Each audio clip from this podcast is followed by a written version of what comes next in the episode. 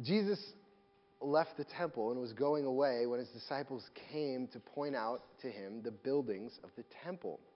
But he'd answer them, You see all these, do you not? Truly I say to you, there will not be left here one stone upon another that will not be thrown down. As he sat on the Mount of Olives, the disciples came to him privately, saying, Tell us, when will these things be? And what will be the sign of your coming and of the close of the age? And then Jesus answers, and we're picking up in his answer in verse 36, where he says, But concerning that day and hour, no one knows, not even the angels of heaven or the Son, but the Father only.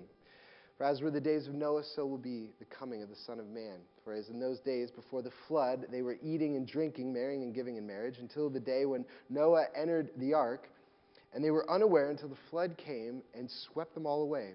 So will be the coming of the Son of Man. The two men will be in the field, one will be taken and one left. Two women will be grinding at the mill, one will be taken and one left. Therefore, stay awake, for you do not know on what day your Lord is coming. But know this that if the master of the house had known in what part of the night the thief was coming, he would have stayed awake and would not have. Uh, uh, he would uh, not have let his house be broken into. Therefore, you also must be ready, for the Son of Man is coming at an hour you do not expect. Who then is the faithful and wise servant whom his master has set over his household to give them their food at the proper time? Blessed is that servant whom his master will find so doing when he comes. Truly I say to you, he will set him over all his possessions. But if that wicked servant says to himself, My master is delayed, and begins to beat his fellow servants, and eats and drinks with the drunkards, the master of the servant will come on a day when he does not expect him, and an hour he does not know, and will cut him in pieces and put him with the hypocrites. In that place there will be weeping and gnashing of teeth. Let's pray together.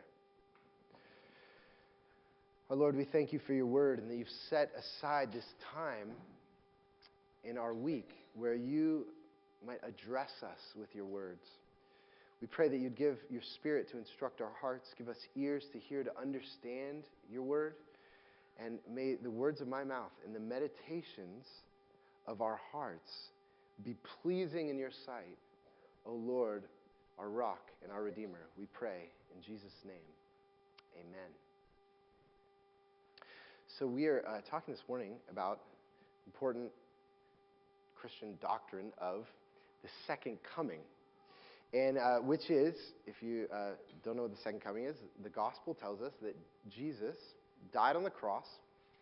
After three days, he was, his body was risen from the dead, and he spent 40 days showing himself to people that he was still alive and proclaiming about his kingdom. And then after 40 days, he ascended into heaven and was seated at the right hand of the Father, who's given authority over all the nations of the earth. And then um, at the resurrection, Jesus is going to come back as the judge before whom every man and woman that has ever lived will stand before him and give an account for the life that they've lived in the earth.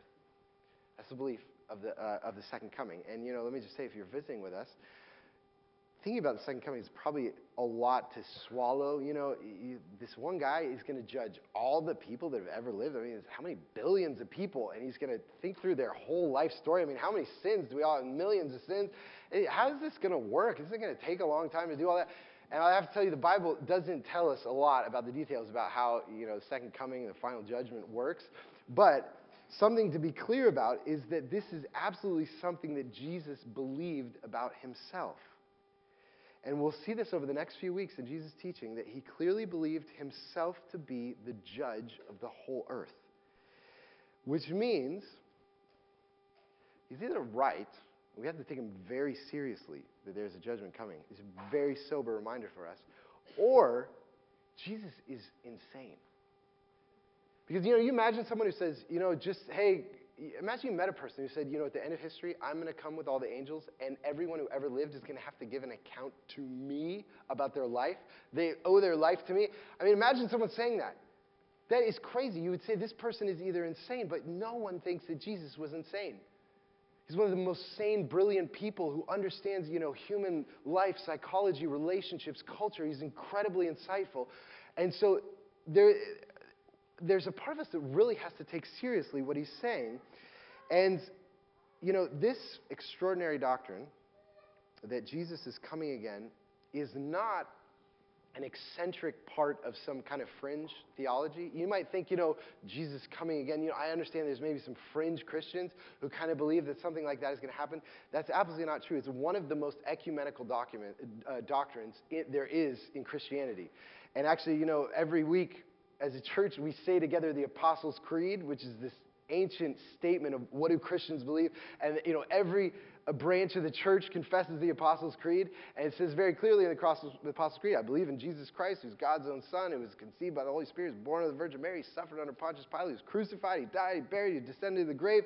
He, on the third day, he rose again from the dead. He ascended into heaven. He's sitting at the right hand of God the Father. From there, he shall come again to judge the living and the dead. The second coming is a basic essential part of the gospel and Christian belief is that Jesus is coming again. It's not a fringe, crazy idea. Even though when you think about it, it's like, wow, it's out there a little bit.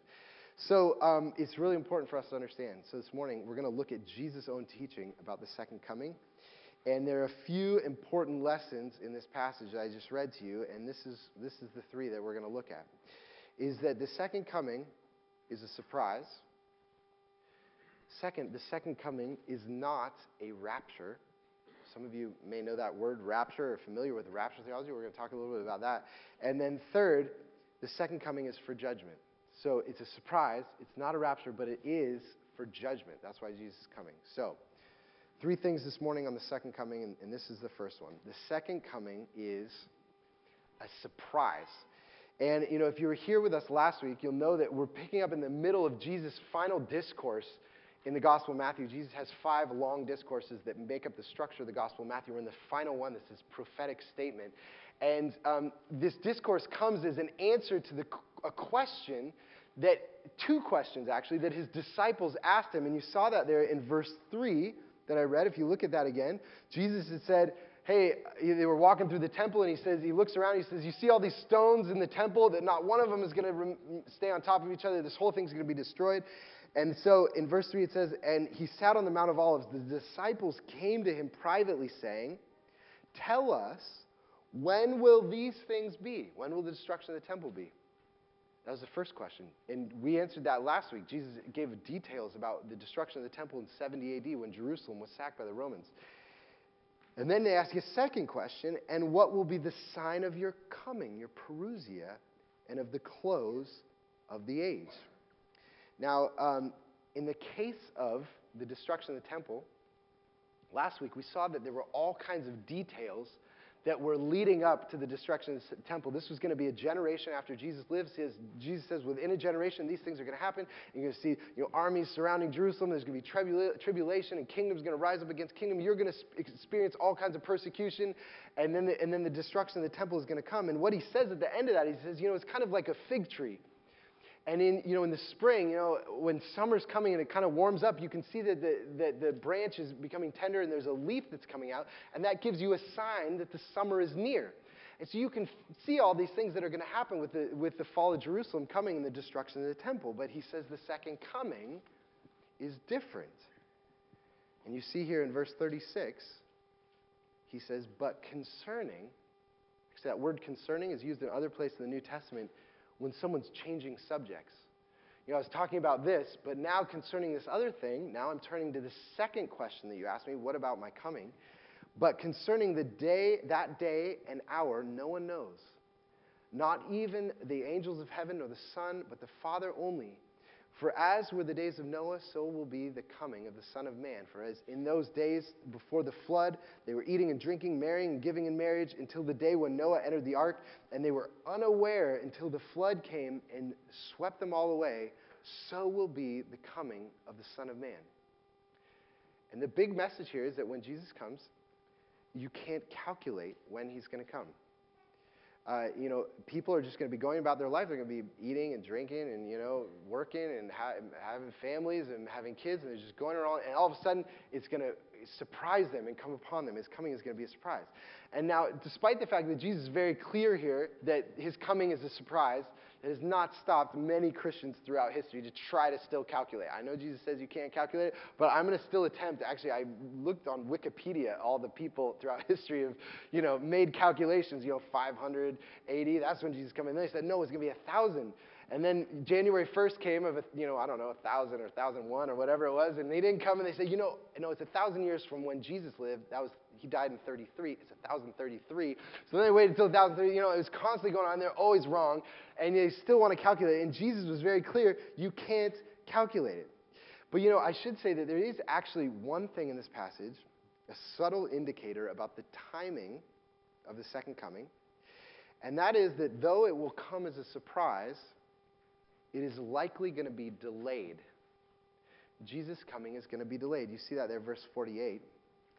Who then is the faithful and wise servant whom his master has set over his house to give them their food at the proper time? Blessed is that servant whom his master will find so doing when he comes. Truly I say to you, he will set him over all his possessions. But that wicked servant, but if that wicked servant says to himself, My master is delayed there's this parable about this master who's left his house in charge of some servants and that his coming is going to be delayed. And actually, in the next chapter we're going to look at, there are two more parables. There's a parable about this wedding feast where the bridegroom is coming, and there are these 10 virgins who are waiting for the bridegroom to come. And in that parable, it says, as the bridegroom was delayed again, they all became drowsy and slept. And then the next parable is the parable of the talents, where there's a, a master of a house who goes on this journey and he gives these talents for the, you know, his servants to invest and you know, to multiply his, his, his talents. And in that parable, it says, uh, 20, this is chapter 25, verse 19.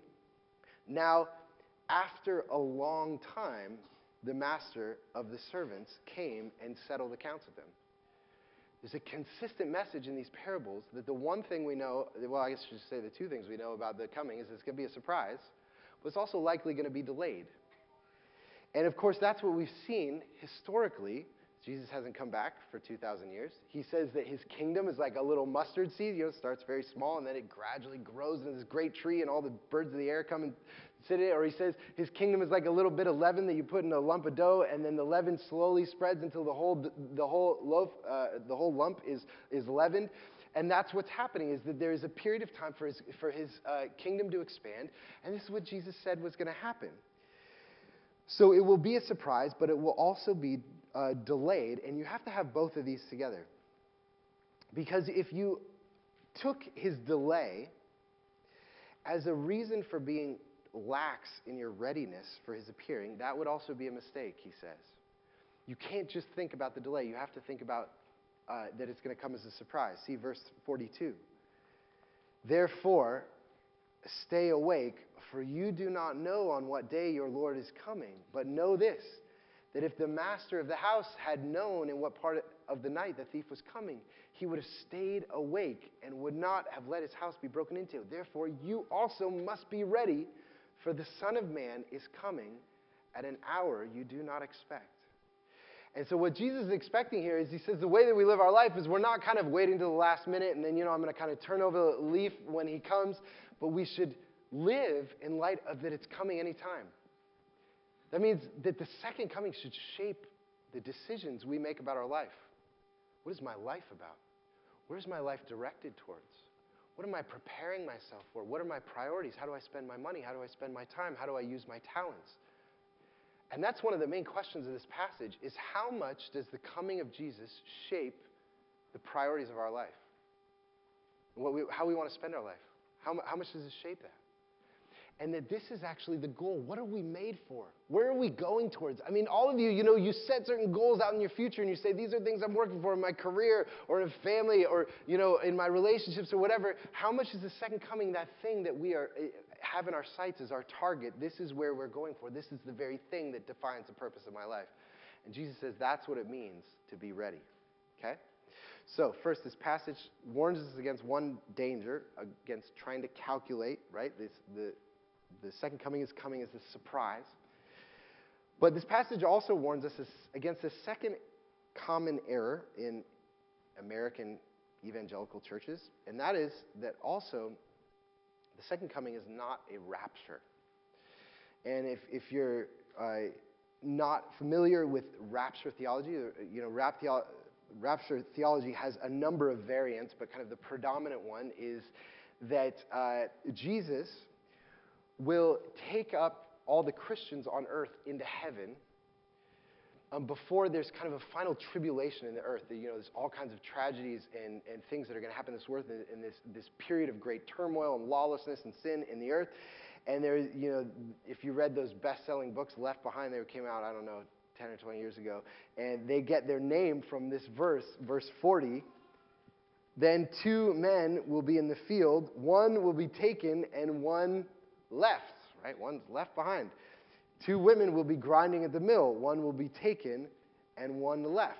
And of, of course, in the assumption in a rapture theology is you don't want to be left behind. You want to be taken. You don't want to be left behind. Now, I recognize, you know, some of you, uh, um, maybe that's what you've heard about passages like this is about a, a rapture. I, I personally find that there's real problems with reading the New Testament that way. And in particular, um, I think in this case, there's, there's no question that it's not that you uh, want to be the you don't want to be the one left behind. In this case, you don't want to be the one taken. Because as you read this passage, you say, "Who? Okay, there's two people at a mill. One's being left and one's being taken." You know, these are Jews who believed in the land. They believed in working the land, and being in the land is where you want to be. And being taken from the land in the Old Testament was the act of exile. Exile was coming upon you, and foreigners were coming and violently taking you out of the land. You want to be at the mill, you want to be in the garden, you want to be working. And so to be taken is to have an act of violence done to you. And you can see that in this passage, in the verse right before that. The other analogy is of the flood, and it says that the flood came and swept them all away. You don't want to be swept away by the flood, and you don't want to be taken from the fields.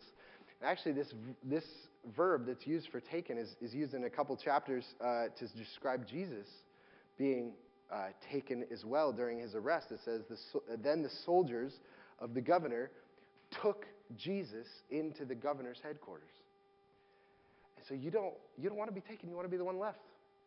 And you might ask a question, well, where does this come from then about, you know, Christians getting sucked up into heaven and being taken away out of the earth for this, this tribulation? Well, if you're here last week, you know uh, part of the answer to that. But um, most of this comes from another passage of Scripture. This is 1 Thessalonians chapter 4, where the Apostle Paul says these words. Listen to this. For the Lord himself will descend from heaven with a cry of command, with the voice of an archangel, and with the sound of the trumpet of God, and the dead in Christ will rise first. Then we who are alive, who are left, will be caught up together with them in the clouds to meet the Lord in the air. So we will always be with the Lord. I think for many of us, say, well, you know, it sounds like we're being caught up into the uh, caught up into the clouds to meet the Lord in the air. This sounds like Christians being sucked up into heaven and you combine that verse with this one, and maybe that's what this, one, this verse is talking about. But one of the things that's so important re- about reading 1 Thessalonians is you have to ask the question what is the movement of the passage? Is the movement of the passage Christians going to heaven? No, it says when the Lord descends is the language. It's Jesus, the true king, is not, it's not us going to heaven, it's Jesus coming from heaven, coming to earth. It's his coming. That's why we call it his second coming. And the language actually meeting the Lord, this, uh, this was language that was used in, um, in the ancient world, in the Roman Empire. When, you know, like an emperor, the Roman emperor would come to a colony. You know, the emperor would live in Rome, and that's kind of the center of the Roman Empire, but the Roman Empire would have these colonies. And if a colony had a visitation from the emperor, they would know, oh, the king is coming to visit us. And so what they would do is they would go out into the highways to meet the Lord, to meet the king and they would start a procession to come with him back into the city. And so, what we're doing when we go to meet the Lord, it means that we're waiting for the Lord to descend. You know, your kingdom come, your will be done on earth as it is in heaven. Bring your kingdom here. And we're awaiting him. We're going out to meet him. Now, I'm not exactly sure what it means to meet him in the air, but what's for certain is that the direction is about Jesus coming here, not about us going there. Now, you might ask, you know, is this is this important? You know, quirky raptured, second coming theology. You know, is, are Christians wasting their time kind of thinking about these kind of end times questions? And I'll tell you, I think this has a huge implication for how you live out your Christian life. Because I want you to imagine these two versions of history. If one version of history says, you know, the world is getting worse and worse and worse, and actually there's a final tribulation coming where there's going to be all kinds of sin and there's going to be terror, and, uh, and the Christians who hold on, and there's just going to be a few of them, there's going to be fewer and fewer of them, if they can just hold on, then God will finally evacuate them out of this creation that is being scrapped and being destroyed, and finally He'll take them somewhere else where they get to be, have peace with the Lord. How are you going to live your life? Fear, insular, protective. You're not going to be going out into the world. You're going to be holding on. You're not going to be, you're going to be distrustful of, of everyone. And that's, that's how Christians often live in the world. But if you believe that actually the history is that God's kingdom is coming here, He's establishing His kingdom, and Jesus is coming here. And when Jesus says, go and make disciples of all the nations, it means the nations are going to be discipled. And actually, there's promises of the Old Testament of, you know, the nations flocking to Zion to worship the God of the Jews. And, um, and that he's pouring out his spirit, and he's, and he's calling the nations to himself. And, he, and he's sending us out as agents of his kingdom, and he's building his church in every nation. And you have this optimistic view, and he's bringing his kingdom here that will ultimately consummate it when he comes. What is that going to cause us to do? It's going to cause us to, he's going to send us out into the world um, to serve him with courage, with hope, with boldness, with optimism. And you know, I, it's actually interesting. I was talking to uh, uh, Joanne Tippery after the uh, first service, and she was saying, she says, you know, I've I've met people. Maybe this is you, I, but she was saying, I've met people that are waiting the rapture, and they say, you know, the world's going to be destroyed. Don't send your kids to college. Why go to college? This world's going to scrap. Our hope's somewhere else. You know, why, why build a home? Why build a city or, or, or build a business? Why, you know, have any kind of cultural engagement? Why, you know, why invest in learning, invest in, invest in the future? This place is going to be trashed by God, and we're going to go somewhere else. But if you believe that God is renewing this world, your engagement in the culture and thinking and building and all these things is going to be vast. And that's how Christians have been throughout history. And I'll tell you, American evangelicals have lost that in the last century. And a lot of the reason, because we have lost our cultural power, is because of doctrines like this. So, this is a major question. And what kind of community are we going to be? These are two radically different kinds of communities. So, a couple insights first. First of all, the, the, the, this second coming is a surprise, can't be calculated. The second thing is that it's not going to be a rapture. God is bringing his kingdom here. That's the whole message of the Bible. This is a good creation that God made, and he's going to renew it. But in order for this creation to be renewed, it needs to be cleansed of the evil in it. There's very real evil in the world. And so God has to free the world from the evil in it, and he does that through judgment. It's a very big part of the Bible. And of course, the second coming is for Jesus. Jesus is coming for judgment. That's a big part of this discourse that he's giving. You know, when he says, But concerning that day, the word the day is uh, the day of judgment. And this is, let me just, uh, let me read to you again what Jesus says. This is uh, in chapter 12, verse 36. Jesus says these words I tell you, on the day of judgment, people will give account for every careless word they speak. For by your words you will be justified, and by your words you will be condemned. There is an accounting, a final accounting for our lives that we must uh, stand before God, and it's described very graphically in this passage that we just read. Look again at verse 48.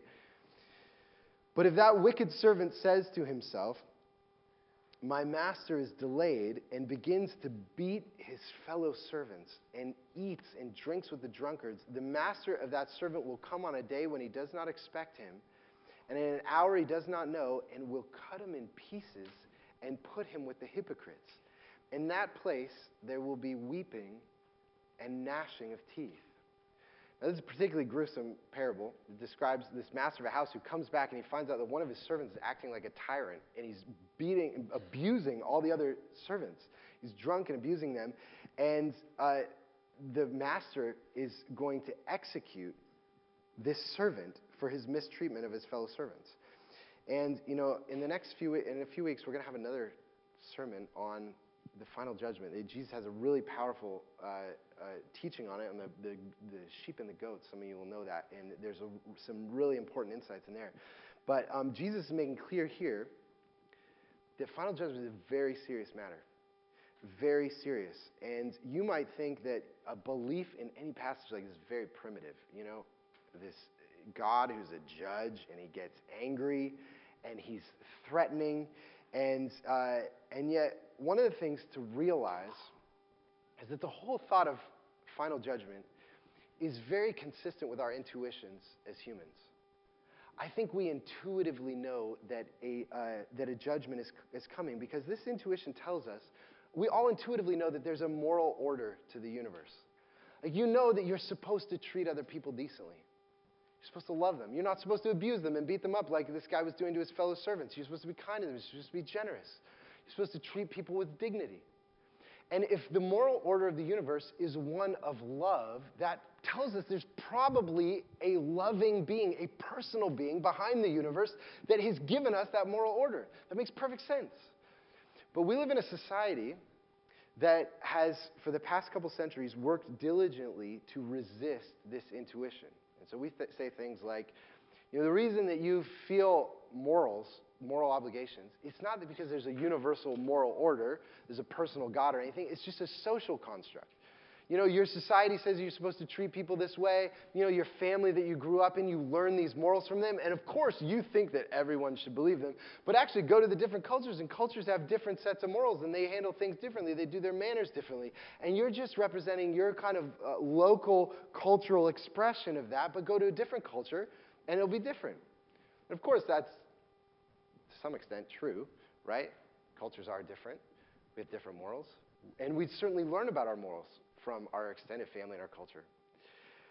But there's a major problem with that. If we say that morals are only from our culture, how are we going to critique our culture? We need something from outside of our culture to challenge our culture. And actually, that's usually one of the most important things that morals do is challenge cultures, is to, is to resist the way of the world. And so we need something from outside of our culture. It simply does not work. And we don't treat morals that way. We, we intuitively know that. Or someone might say. You know, okay, partially your morals are shaped by, you know, society, but actually, some people might say, you know, it's actually a, your morals are a biological instinct that you've learned that we've adapted through evolution. You know, that as humans, we've kind of found out that to be to cooperate with one another, our species is going to survive better. And so we've, we've uh, evolved a kind of love instinct because, you know, if we have a love instinct, we're going to survive better and our species is going to do better. And so, you know, that's really where morals come from. It's just something that's been evolved in our species. Now, the problem with that is, you know, I've evolved some other uh, instincts as well, you know, not just the love instinct, but I'm also greedy, competitive, lustful. And so for some reason, I'm supposed to affirm the cooperative instinct, but I'm supposed to resist these other instincts.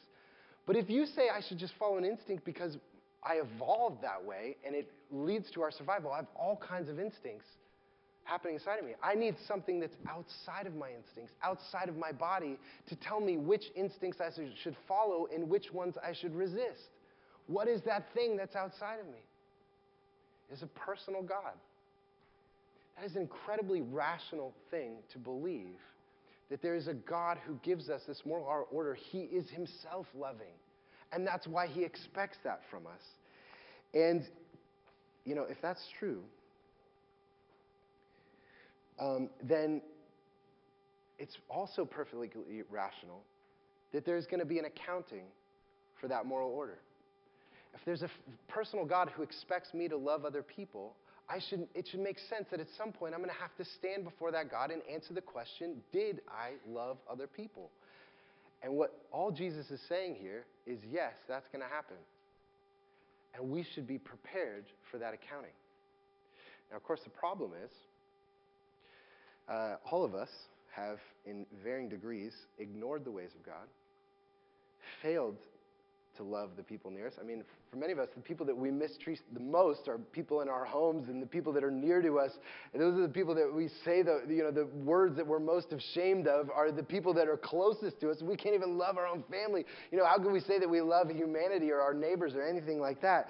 And so, um, we always are falling short of the will of God. And so, does that mean that we should live in fear of that final judgment? Cowering that God is coming and this violent, gruesome parable is going to come upon me, and that, that's what God's going to do to me. Well, what's remarkable about this gruesome judgment, again, there in verse 51, and he will cut him in pieces and will put him with the hypocrites. In that place, there will be weeping and gnashing of teeth. In the coming chapters of Matthew, Jesus, who speaks these words, will himself be cut in pieces. You know, the words for cutting a piece is the word for sacrifice. Jesus himself is going to have that violent, gruesome judgment come upon him. He's going to be flogged. He's going to be crucified. He's going to hang on a cross by common criminals. You know, he's going to be thrown with the hypocrites. There's going to be weeping and gnashing of teeth in Jesus. And he's going to do that in our place. And so, how do we face a second coming? We will either stand on the merits of our own works or we will stand before God on the merits of Jesus' work. And so when we are judged, if you are in Christ, God will name all of your sins that you've done throughout your life, and they will all be judged forgiven. And you will be weeping with gratitude and humility that this huge mass of sin that you can't even bear to look at has been covered by the blood of Jesus. And so that means that if you're in Christ Jesus, Judgment Day has already passed. It's over. And so when we look forward to Jesus coming, it's the coming of his kingdom, it's the coming of his celebration, the wedding feast of the Lamb, the consummation of all things. And finally, we will be cleansed of the evil that's in us, and we will live in God's presence. And so the day of his coming is a day of joy. And so, um, are we anticipating that? Is that a part of your identity, the coming judgment? Is that something you've thought through? That That is coming as a surprise, that we would be ready. But also that it's not so that God will evacuate us out of this creation. He's coming to renew all things, including us. And if you are in Jesus, you'll pass that judgment. And uh, we will be with him forever. Let's pray together.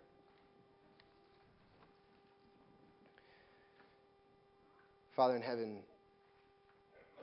we thank you that you speak truthfully to us in your word. Pray that you give us ears to hear what you have to say. And would we be agents of your kingdom in the world, filled with your spirit and filled with the hope and desire and longing of your, the coming of your kingdom.